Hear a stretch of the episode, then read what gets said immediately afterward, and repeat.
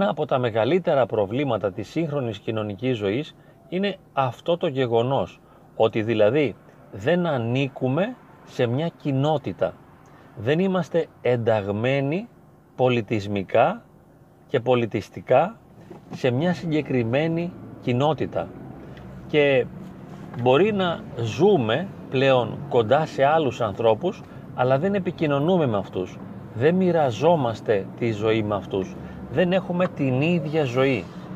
Μπορεί να ανήκουμε στο ίδιο κράτος, στην ίδια πόλη, στην ίδια γειτονιά, αλλά δεν επικοινωνούμε, δεν έχουμε σχέση πραγματική με τους ανθρώπους αυτούς, αλλά κάθε ένας από μας είναι αυτόνομος και πορεύεται σε ένα ξεχωριστό δρόμο.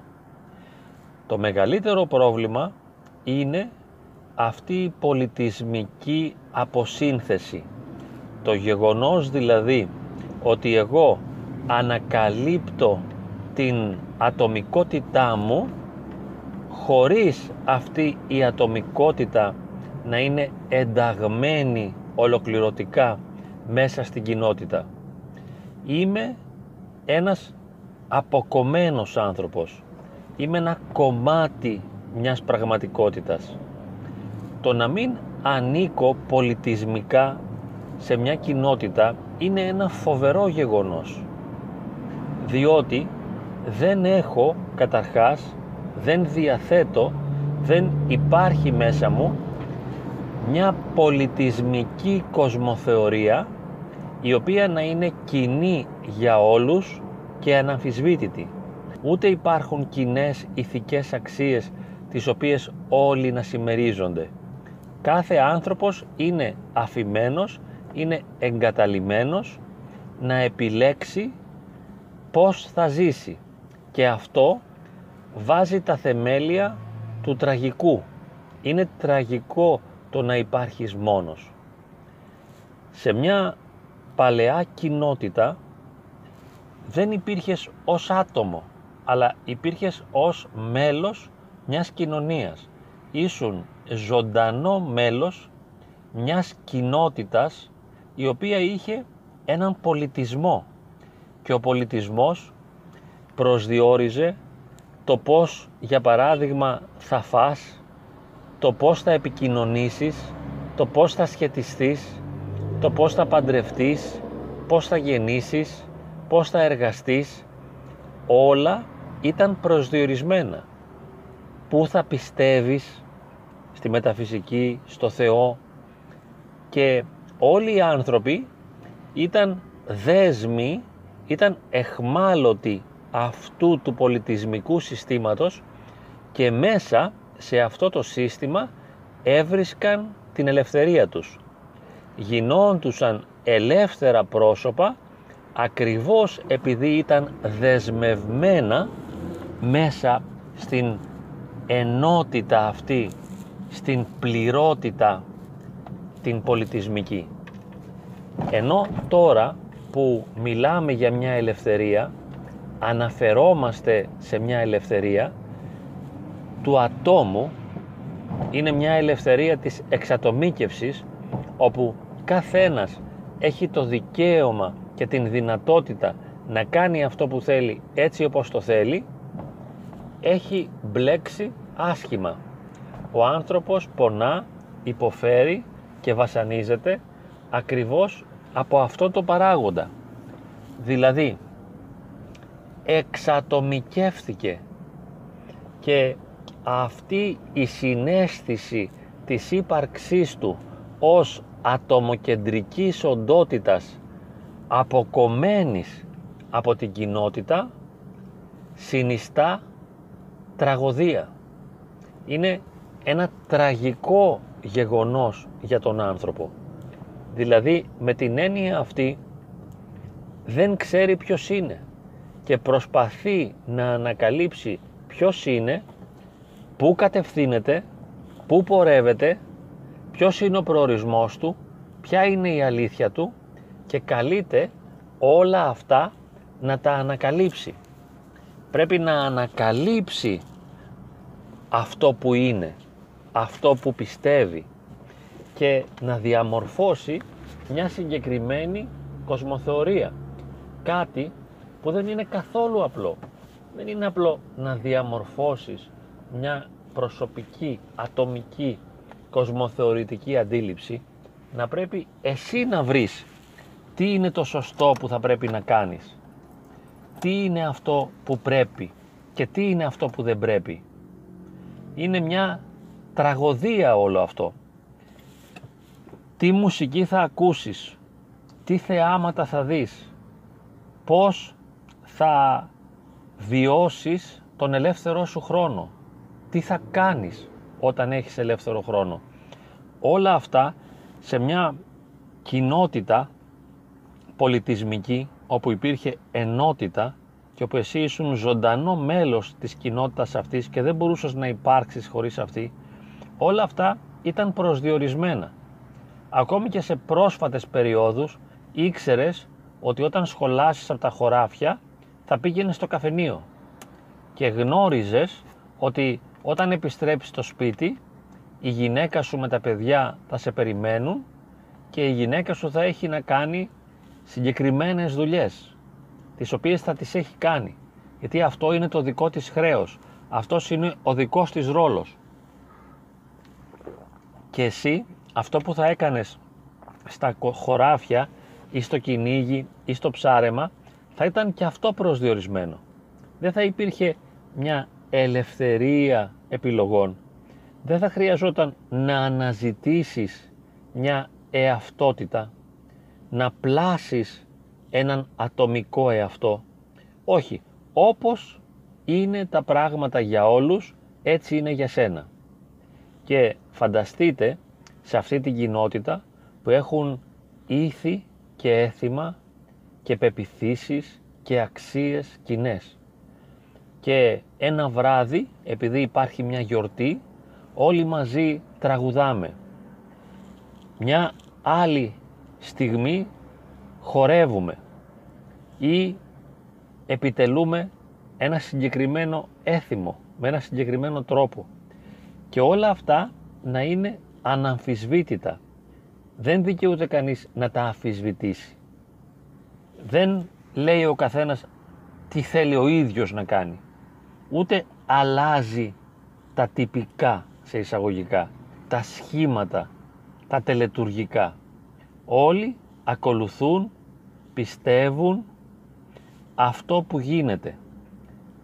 Και ως ζωντανά μέλη της κοινότητας, καθώς τραγουδούν ή χορεύουν ή παίζουν ή εορτάζουν όλοι μαζί, τότε βιώνουν νόημα ζωής και γίνονται κατά κάποιον τρόπο αληθινοί άνθρωποι μέσα σε αυτό το πολιτισμικό πλαίσιο. Και εκεί δεν υπάρχει ερημία, δεν υπάρχει απομόνωση, δεν υπάρχει ένα άτομο το οποίο είμαι εγώ που πρέπει να επιβιώσω κάνοντας αγώνες και πάλες και προσπάθειες. Συγκρίνεται, και θα ολοκληρώσουμε μάλλον με αυτόν, ένας νέος σήμερα που σκέφτεται σε ποια χώρα να ζήσω, ποιο επάγγελμα να κάνω, σε ποιο Θεό να πιστέψω, μήπως δεν υπάρχει τίποτα, ποιες αξίες να ακολουθήσω ή μήπως να μην ακολουθήσω καμία αξία. Υπάρχουν ηθικές υποχρεώσεις για μένα ή όχι. Και θα πρέπει ένας νέος να τα ανακαλύψει όλα. Ποιος είμαι, πού πάω, πώς θα πορευθώ, πού θα ζήσω, πώς θα ζήσω. Μια φρικτή, τρομακτική ευθύνη. Ενώ σε μια παλιότερη εποχή όλα αυτά ήταν προσδιορισμένα. Και εσύ, καθώς ήσουν βιωματικά, υπαρξιακά ενταγμένος μέσα στο σύνολο, δεν μπορούσες να δεις κάτι διαφορετικό. Δεν μπορούσες να αμφισβητήσεις τον τρόπο με τον οποίο γινόντουσαν τα πράγματα. Ούτε τις αξίες, ούτε αυτό που λέμε τα τραγούδια, τους χορούς, τον τρόπο που γίνεται ένας γάμος ή μια κηδεία. Και τώρα λέει κανείς να με θάψουν ή να επιλέξω καλύτερα να με κάψουν όταν πεθάνω. Και θέλει να αναλάβει την ευθύνη και σε αυτό το γεγονός. Σήμερα, που είναι μια οποιαδήποτε κοινή μέρα, να δω τηλεόραση, να πάω να δω ποδόσφαιρο, να πάω σε ένα κλαμπ, να πάω να φλερτάρω μια γυναίκα, να μείνω στο σπίτι και να κοιμηθώ και να ξεκουραστώ, να πάω να δω ένα φίλο μου. Μία ατέρμονη σωρία επιλογών, οι οποίες αντί να μας καθιστούν ελεύθερους και να μας δίνουν τη δυνατότητα να λειτουργούμε με ελευθερία, μας πλακώνουν, μας πιέζουν, μας εχμαλωτίζουν, μας στερούν την ελευθερία του να είμαστε ανθρώπινοι, του να ζούμε απλά, του να είναι τα πράγματα στη ζωή μας ξεκάθαρα. Όχι, είναι όλα μπερδεμένα, περιπεπλεγμένα και πρέπει να βγάλω άκρη μόνος μου, πρέπει να τα ξεκαθαρίσω. Τώρα βλέπω απέναντι ένας κύριος που τρέχει, κάνει κάποια γυμναστική, τρέχοντας. Έτσι το επέλεξε, είναι μια δική του ατομική επιλογή. Θα βγω να τρέξω στο λιμάνι για να γυμνάσω το σώμα μου. Δεν υπάρχει άλλος δίπλα του, μόνος του τρέχει. Και ένας άλλος σκέφτεται αυτή τη στιγμή πώς μπορεί να επεκτείνει την επιχείρησή του. Βλέπω γύρω μου κάποιες νταλίκες, οι οποίοι κάπου δουλεύουν αυτοί οι άνθρωποι, οι οδηγοί, και σκέφτονται μήπως πρέπει να αλλάξω επιχείρηση, να δουλέψω κάπου αλλού, μήπως πρέπει να χρεωθώ, να πάρω δάνεια και να αγοράσω μια δική μου νταλίκα, μήπως να φύγω καλύτερα μετανάστης.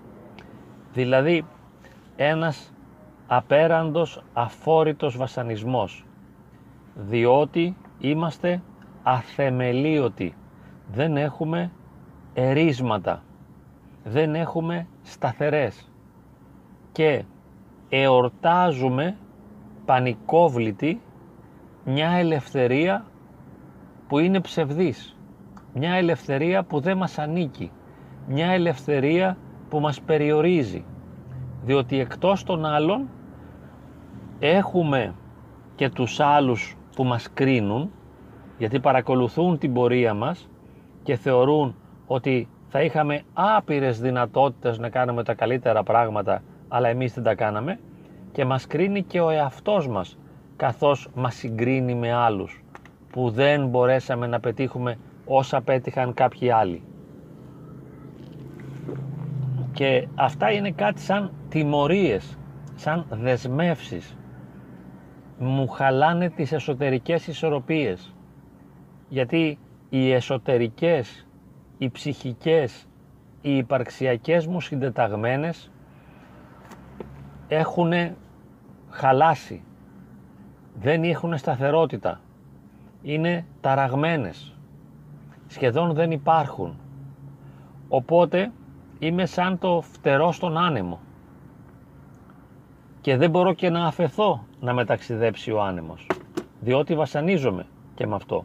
Φοβάμαι να επιτρέψω και στον άνεμο να με ταξιδέψει και δεν μπορώ να κάνω τις καλύτερες επιλογές για μένα, και μου προσφέρονται οι επιλογές και μου δημιουργούν αγωνία και άγχος. Και θα έλεγα ότι αυτή είναι και η σημασία της φράσης που κάποιοι φιλόσοφοι ανεφώνησαν, όπως ο Νίτσε, ότι ο Θεός πέθανε και δεν αισθανόμαστε, λέει, εμείς τη θεία δυσοδεία τώρα, πώς κάναμε αυτό το έγκλημα. Δεν είναι το έγκλημα μόνο ότι απομακρυνθήκαμε από το Θεό, ότι καταργήθηκε αυτή η σχέση, η αναφορά με το έσχατο νόημα της ζωής που είναι ο Θεός, αλλά χάσαμε και τον πολιτισμό, χάσαμε την κοινωνία, χάσαμε την κοινότητα και ξεθεμελιωθήκαμε. Εδώ είναι και η υπαρξιακή αγωνία που αναφέρει ο Κίρκεργκορ. Όλοι οι υπαρξιστές το είχαν πιάσει αυτό, και ο Καμί και ο Κάφκα. Δηλαδή είμαι αθεμελίωτος και έχω μια βασανιστική ελευθερία. Πάσχω από μια βασανιστική ελευθερία, η οποία μου ανοίγει άπειρες πιεστικές δυνατότητες και ό,τι και αν κάνω δεν αναπαύομαι, δεν ησυχάζω, το είναι μου παραμένει ταραγμένο μέσα στις επιλογές. Γιατί όπως είπαμε στην αρχή, είμαστε πλασμένοι για κάτι πολύ διαφορετικό. Είμαστε πλασμένοι για να είμαστε κοινωνικές προσωπικότητες, να ζούμε μέσα από τον άλλον, να βλέπουμε τον εαυτό μας μέσα από τον άλλον, να είμαστε ενωμένοι με τον άλλον και με τους άλλους, με τους ανθρώπους της δικής μας κοινότητας, με τους οποίους, όπως είπαμε, θα πιστεύαμε τα ίδια πράγματα, θα ζούσαμε τα ίδια πράγματα και δεν θα χρειαζόταν να κάνουμε άλματα και να αλλάξουμε χώρες και να ψάχνουμε για δουλειές, να αναζητούμε αξίες, τίποτα. Όλη μας η ζωή θα ήταν κάτι απλό. Δεν θα χρειαζόταν αυτή η εναγώνια αναζήτηση των πάντων, όπως πολλοί νέοι σήμερα την βιώνουν ακόμη και από την εφηβεία τους, που προσπαθούν να θεμελιώσουν μια προσωπικότητα, να κτίσουν ένα εαυτό, χωρίς όμως να τους στηρίζει κανείς. Μια εαυτότητα από το πουθενά, θα λέγαμε, γιατί είναι ξεριζωμένη. Αυτός ο ξεριζωμός του ανθρώπου είναι υπεύθυνος για πολλές οδύνες που βιώνει ο σύγχρονος άνθρωπος και πολλά άγχη, θλίψεις, αιμονές, πολλά κολλήματα και ψυχολογικές διαταραχές έχουν και εκεί τη ρίζα τους, ότι ο άνθρωπος ξεριζώθηκε και έμεινε αθεμελίωτος. Και τώρα, εάν αναζητήσουμε και την ελπίδα, για να μην κλείσουμε με λόγια απογοήτευσης, τουλάχιστον κάθε ένας από μας ας αναζητήσει με απλότητα και με ησυχία και ας κάνει επιλογές που τον βοηθούν να κτίζει έναν εαυτό, να αποφεύγει αυτό που τον καταστρέφει και να ακολουθεί αυτό που είναι δημιουργικό, γόνιμο για τον ίδιο, αυτό που τον οικοδομεί ως πρόσωπο, αυτό που του χαρίζει ευτυχία, μακαριότητα, ειρήνη, γαλήνη και εσωτερική χαρά. Τουλάχιστον ας υιοθετήσουμε αυτά τα κριτήρια, μια που είμαστε ξεριζωμένοι και αθεμελίωτοι, ας προστατέψουμε ο καθένας όπως μπορεί τον εαυτό του. Είναι μια ελπίδα, είναι μια προοπτική. Προστατεύω τον εαυτό μου, βοηθώ τον εαυτό μου, οικοδομώ τον εαυτό μου, τον υποστηρίζω για να μην γκρεμιστώ, για να μην διαλυθώ, για να μην βυθιστώ σε ένα τίποτα. Ας ελπίσουμε ότι θα το καταφέρουμε.